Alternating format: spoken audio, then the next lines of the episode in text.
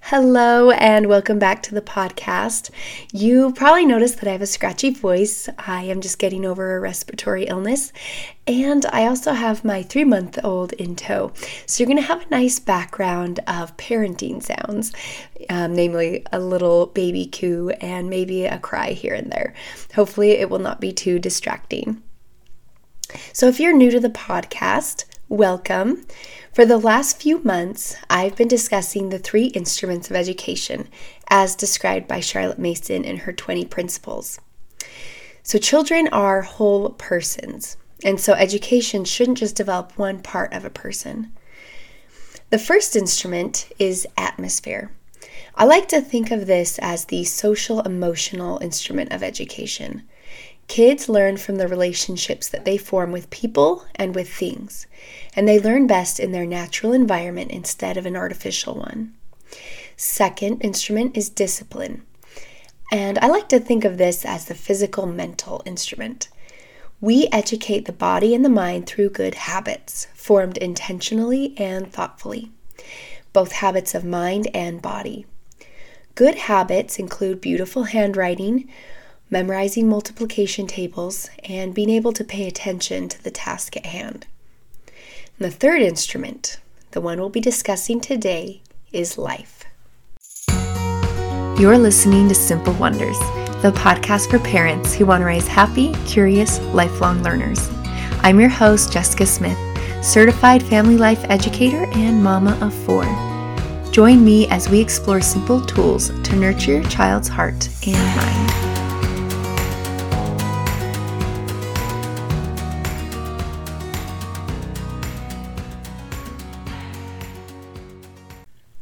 When I first began studying Charlotte's volumes on education, I thought this tool meant that education is a lifelong pursuit.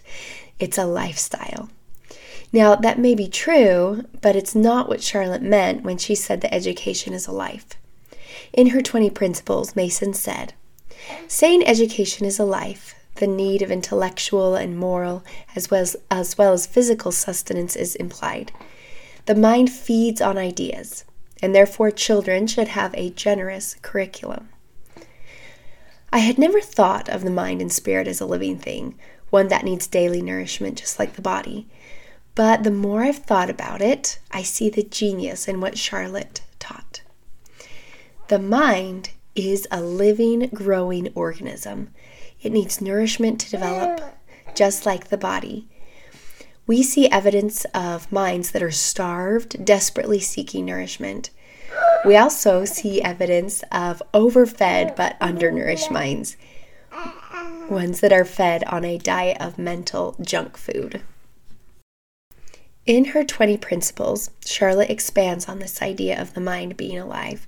She said, We hold that the child's mind is no mere sack to hold ideas but is rather, if the figure may be allowed, a spiritual organism with an appetite for all knowledge. This is its proper diet, with which it is prepared to deal, and which it can digest and assimilate as the body does foodstuffs. I've noticed that the popular belief in education is that the mind is a vessel or a sack. Now, we may not say it outright, but by the way that we educate children, it's kind of apparent that we think of it as an empty vessel or sack that needs to be filled with whatever we, the educators, decide the children need to know. But Charlotte rejects that idea and instead claims that the mind is like the body. I'm aware this analogy may seem cheesy or stretched a bit, but really, the more you think about it, the more it makes sense. Our spirit and mind aren't just a passive, dead thing, they grow and mature just like our physical bodies do. So, let's review a few facts about the body before we move on to the mind. It makes it a little bit easier to see this analogy. So, the body grows and develops over time and consequently has different nutritional needs at different stages. It takes in the nutrients it needs at that time and discards the rest. Our body is best nourished on whole foods. We can't survive on small amounts of concentrated synthetic nutrients. If there's one thing we've learned in the field of nutrition over the last century, it's that whole foods are the best thing to nourish our bodies. We also can't survive on just one food source. We need a variety of fruits, vegetables, nuts, beans, meat, dairy, etc. And just like the body, our mind grows and has different needs for each stage. It is best nourished on a variety of living ideas, not just concentrated pills of information. So, the big question that you're probably asking yourself is what exactly are ideas? And how do we as parents prepare a feast for our child's mind? Well, Charlotte said that the mind feeds on ideas, not information. She said that facts or information is to the mind like sawdust is to the body.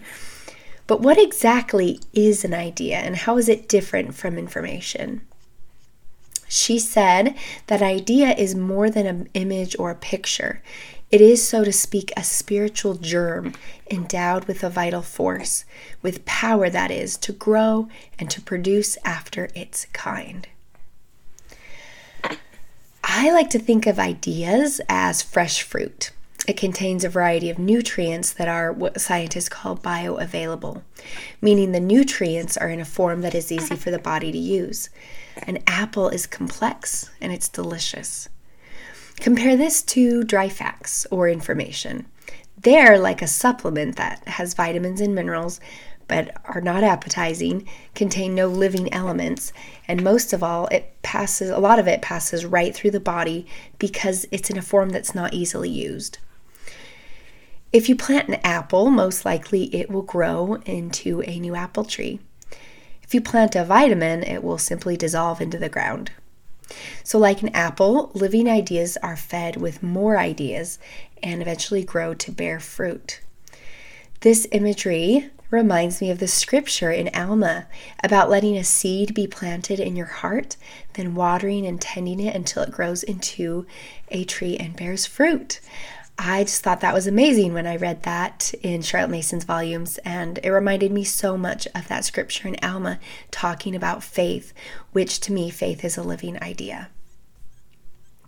So, speaking to the Samaritan woman at the well, Jesus said, If thou knewest the gift of God, and who it is that saith to thee, Give me drink, thou wouldst have asked of him, and he would have given thee living water. Whosoever drinketh of this water, shall thirst again. But whosoever drinketh of the water that I shall give him shall never thirst. But the water that I shall give him shall be in him a well of water springing up into everlasting life. And again, Jesus is talking about living ideas, the gospel of Jesus Christ.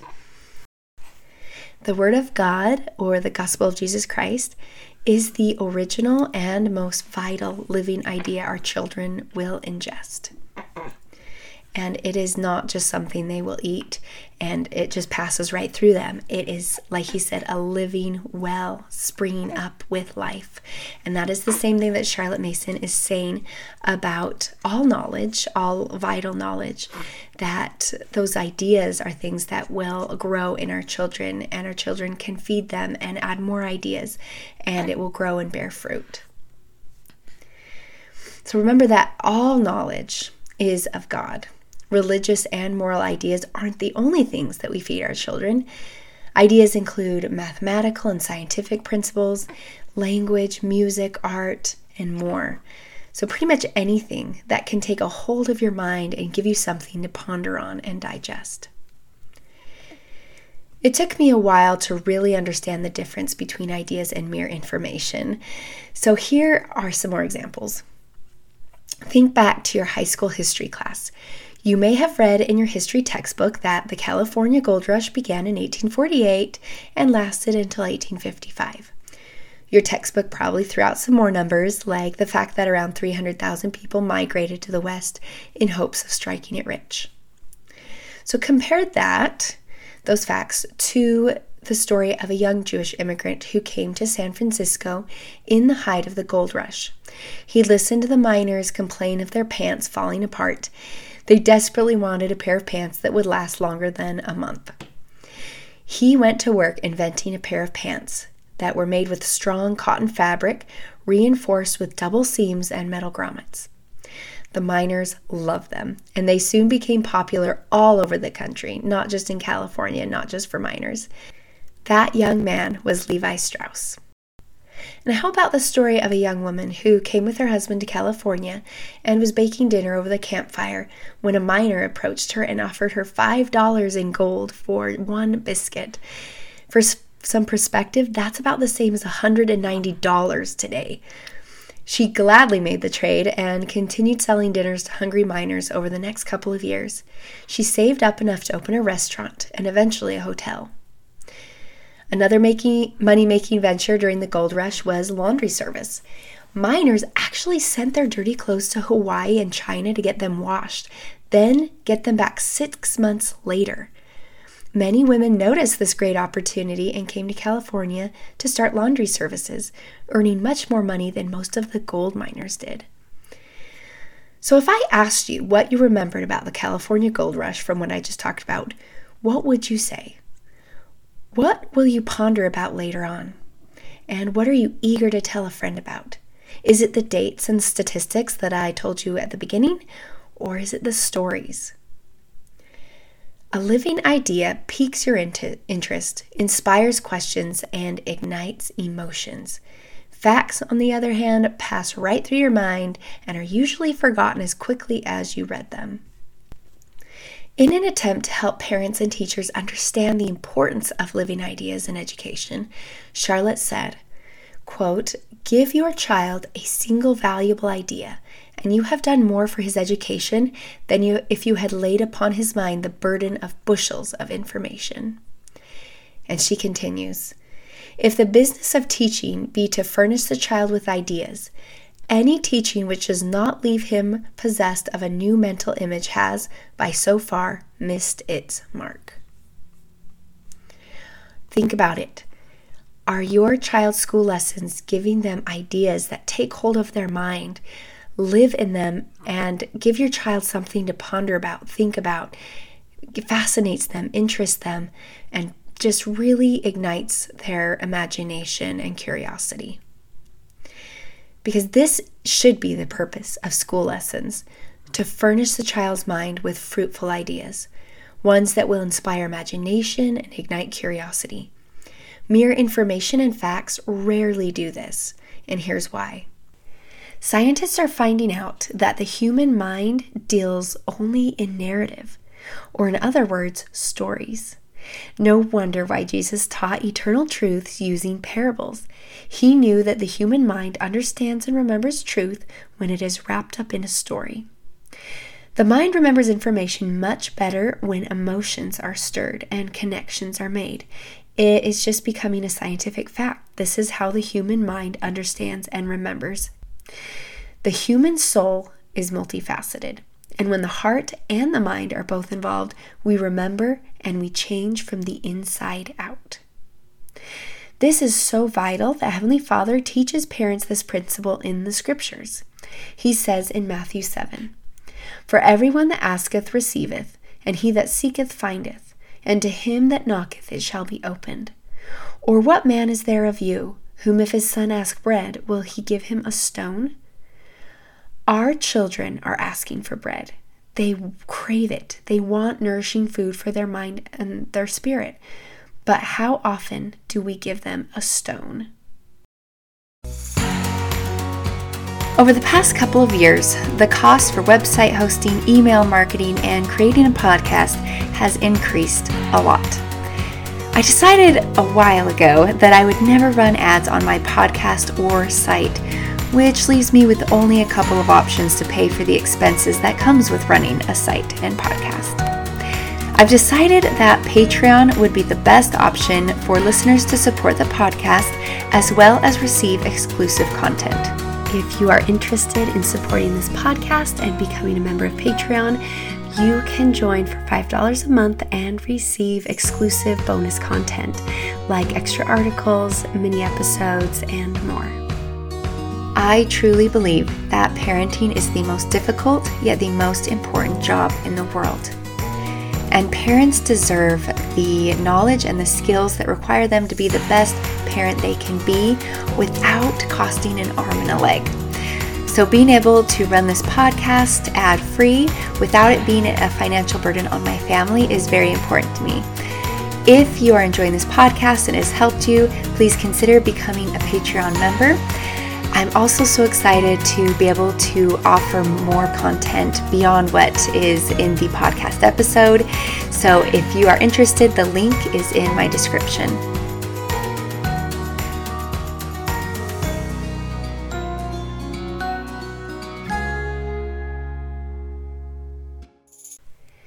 Okay, so you're convinced that you need to use living ideas to teach children, but how do you do this?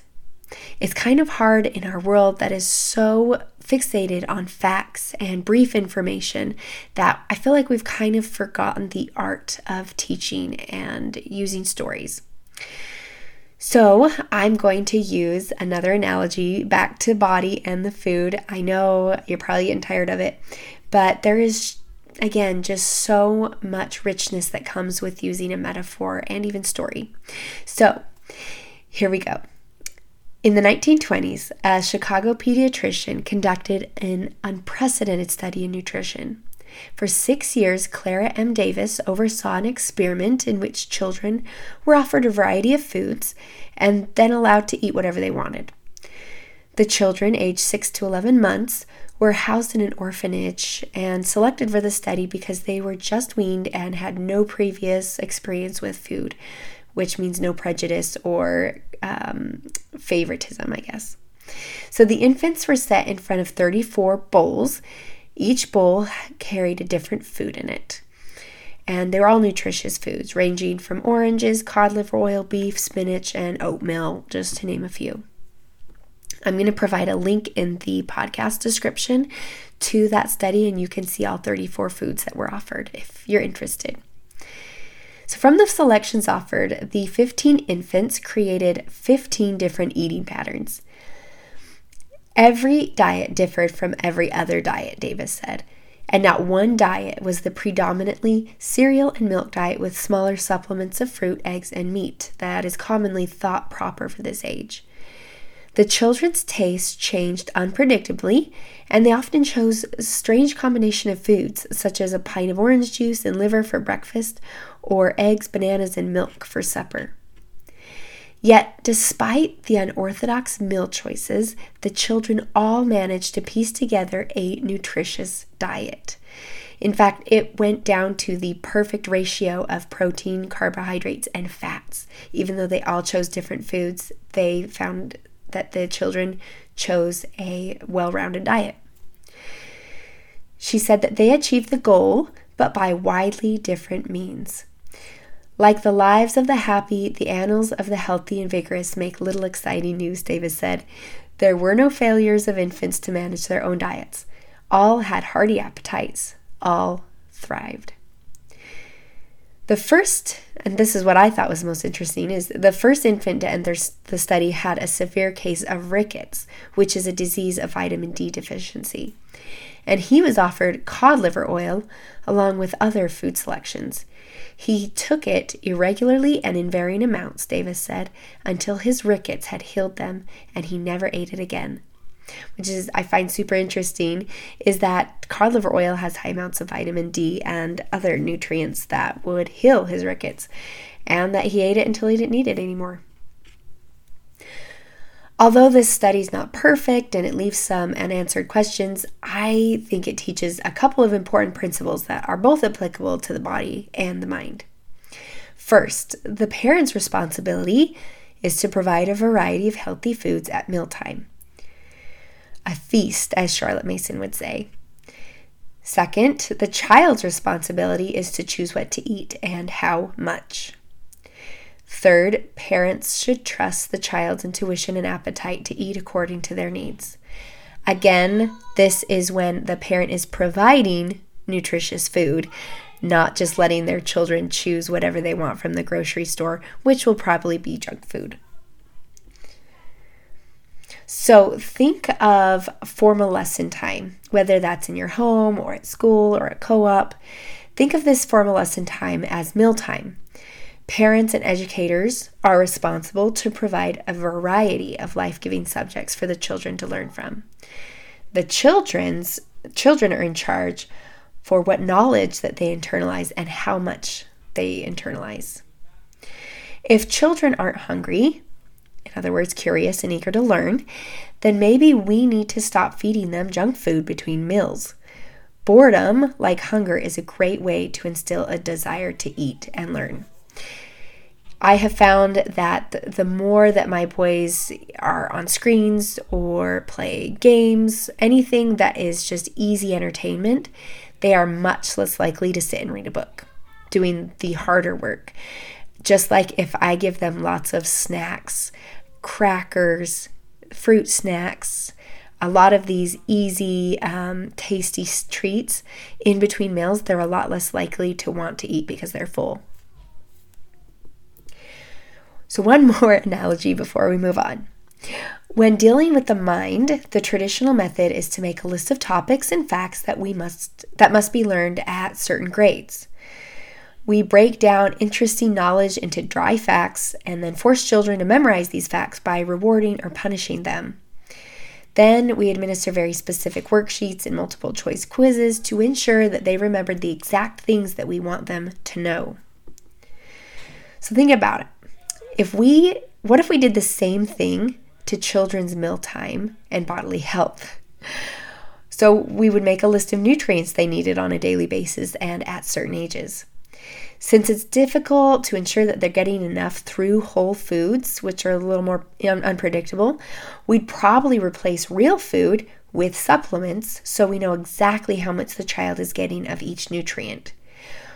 When the child complains that the food is gross, which it probably is, we'd find ways of forcing them to eat it, either through rewards or punishments.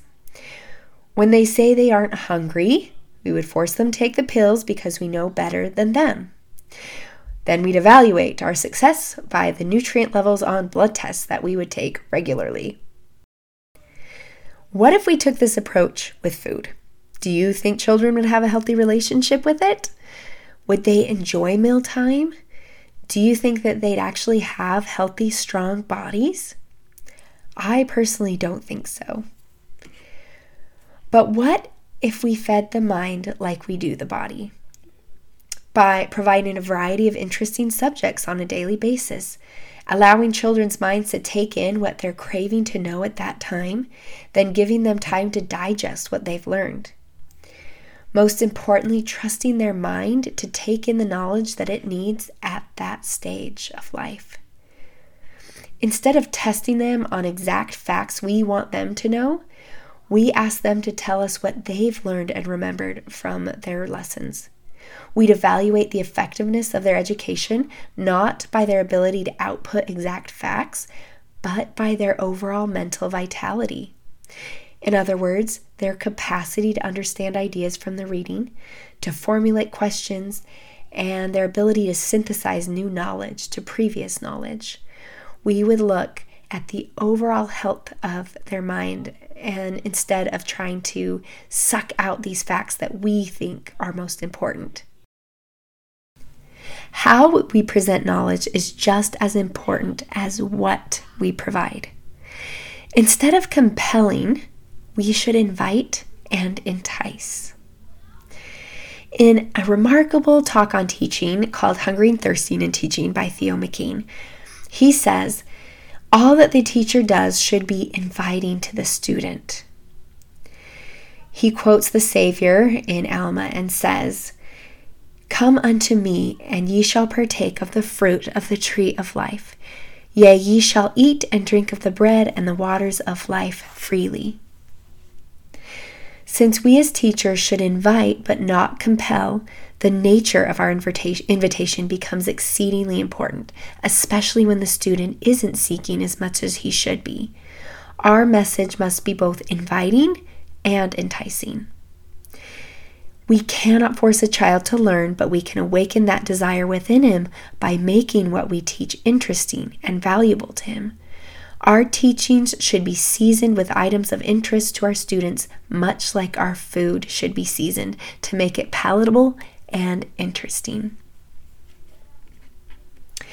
Jesus didn't teach his disciples eternal truths by stating them outright as dry facts and then asking them to regurgitate them on a test or like a worksheet.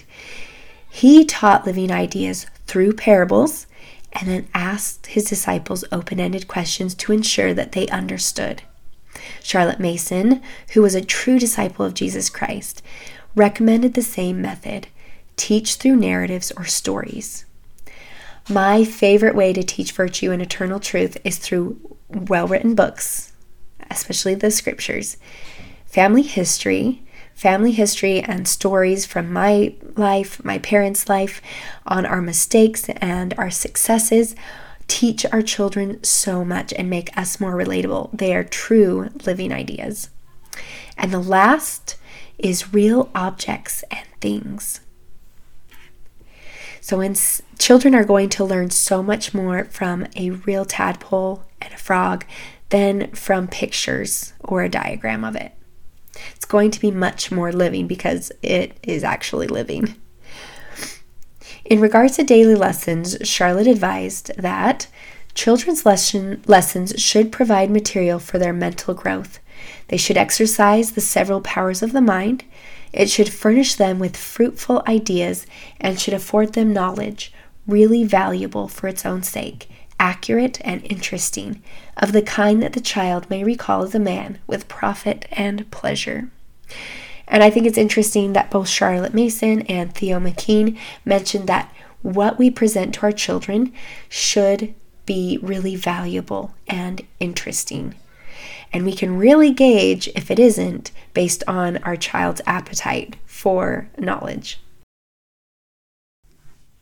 There are many subjects in the feast that Charlotte Mason recommends, and it can truly feel overwhelming at first glance. But from my experience, it's totally doable and actually breathes life into your school. Children are much more excited when there are a variety of subjects on the menu each day.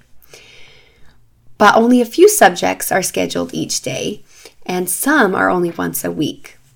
So here's a list for six to nine year olds, which is called Form 1 handwriting and copywork, math, recitation, physical exercise, and scripture study. Those are all subjects that are scheduled every day.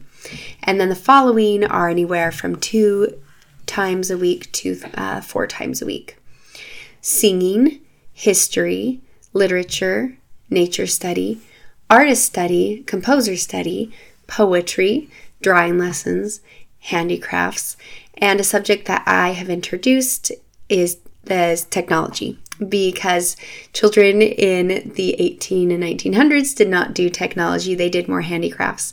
So as um, a new subject i introduced my boys to technology. So when kids turn 10 they go into form 2 and they introduce some new subjects so copywork is replaced with dictation then they add science citizenship Plutarch, and Shakespeare. And all of them except science are only once a week. So pretty simple. Although it doesn't seem simple, it does seem like quite a list. Why in the world would a parent try to teach so many subjects? We don't know which subjects will appeal to our individual children. Many kids are bored or fail in school because math and language arts are just not their thing. You may have a child that has a gift or passion for music, art, or the natural world. As parents and educators, it's our responsibility to introduce many subjects so our children can discover what passions and talents they have. A variety of subjects nurtures appetite. Can you imagine eating the same three foods every day for years? you would lose your appetite. At least I would. I would not look forward to mealtime. The same goes for the mind. I found that my kids look forward to lessons each day when our schedule has some variety. We have the same basic subjects every day, like I mentioned, math and copywork, but the content based subjects change every other day, with some su- subjects only coming up once a week. And my kids look forward to those days if it's a subject that they enjoy. And the third reason that we have a variety is that the brain can get exhausted when using only one part of the brain for extended periods of time. Again, back to a body analogy. Imagine if we only exercised our biceps or glutes every day, only those parts of the body. They would get tired quickly and our workouts would be pretty short. Not only that, but our body would be disproportionate and it could actually cause problems. The same goes for the brain. Using the language part of our brain for too long causes exhaustion. Using the perceptual or another part of the brain related to math, if we use that one for too long, it becomes tired. And you can see this when kids start to daydream, can't pay attention, get irritable. Their brain is telling them, okay, I'm done, I'm full, or I'm tired. Lessons should be kept short and varied so different parts of the brain are used and not exhausted. So let's recap the big ideas I discussed in this episode. First, the mind, like the body, is alive and it needs nourishment and exercise. It's not a vessel or a sack we fill, but a living organism that feeds and grows and matures. The mind feeds on ideas, not information or dry facts. The educator's responsibility is to provide a feast of living ideas, and the student is in charge of what they remember and how much. Curiosity, or in other words, an appetite for knowledge, is born out of a variety of living ideas. And the best source for living ideas are real things in their natural environment and well written books.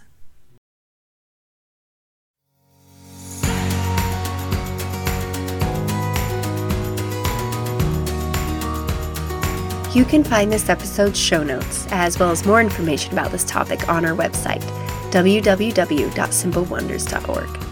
If you enjoyed this episode, please consider subscribing and or rating the podcast. Or even better, share it with friends or family. If you'd like to further support our work here, you can donate by clicking the link in our profile. Thank you so much for being here. I can't wait to discuss our next topic. Until then, go out and work some wonders.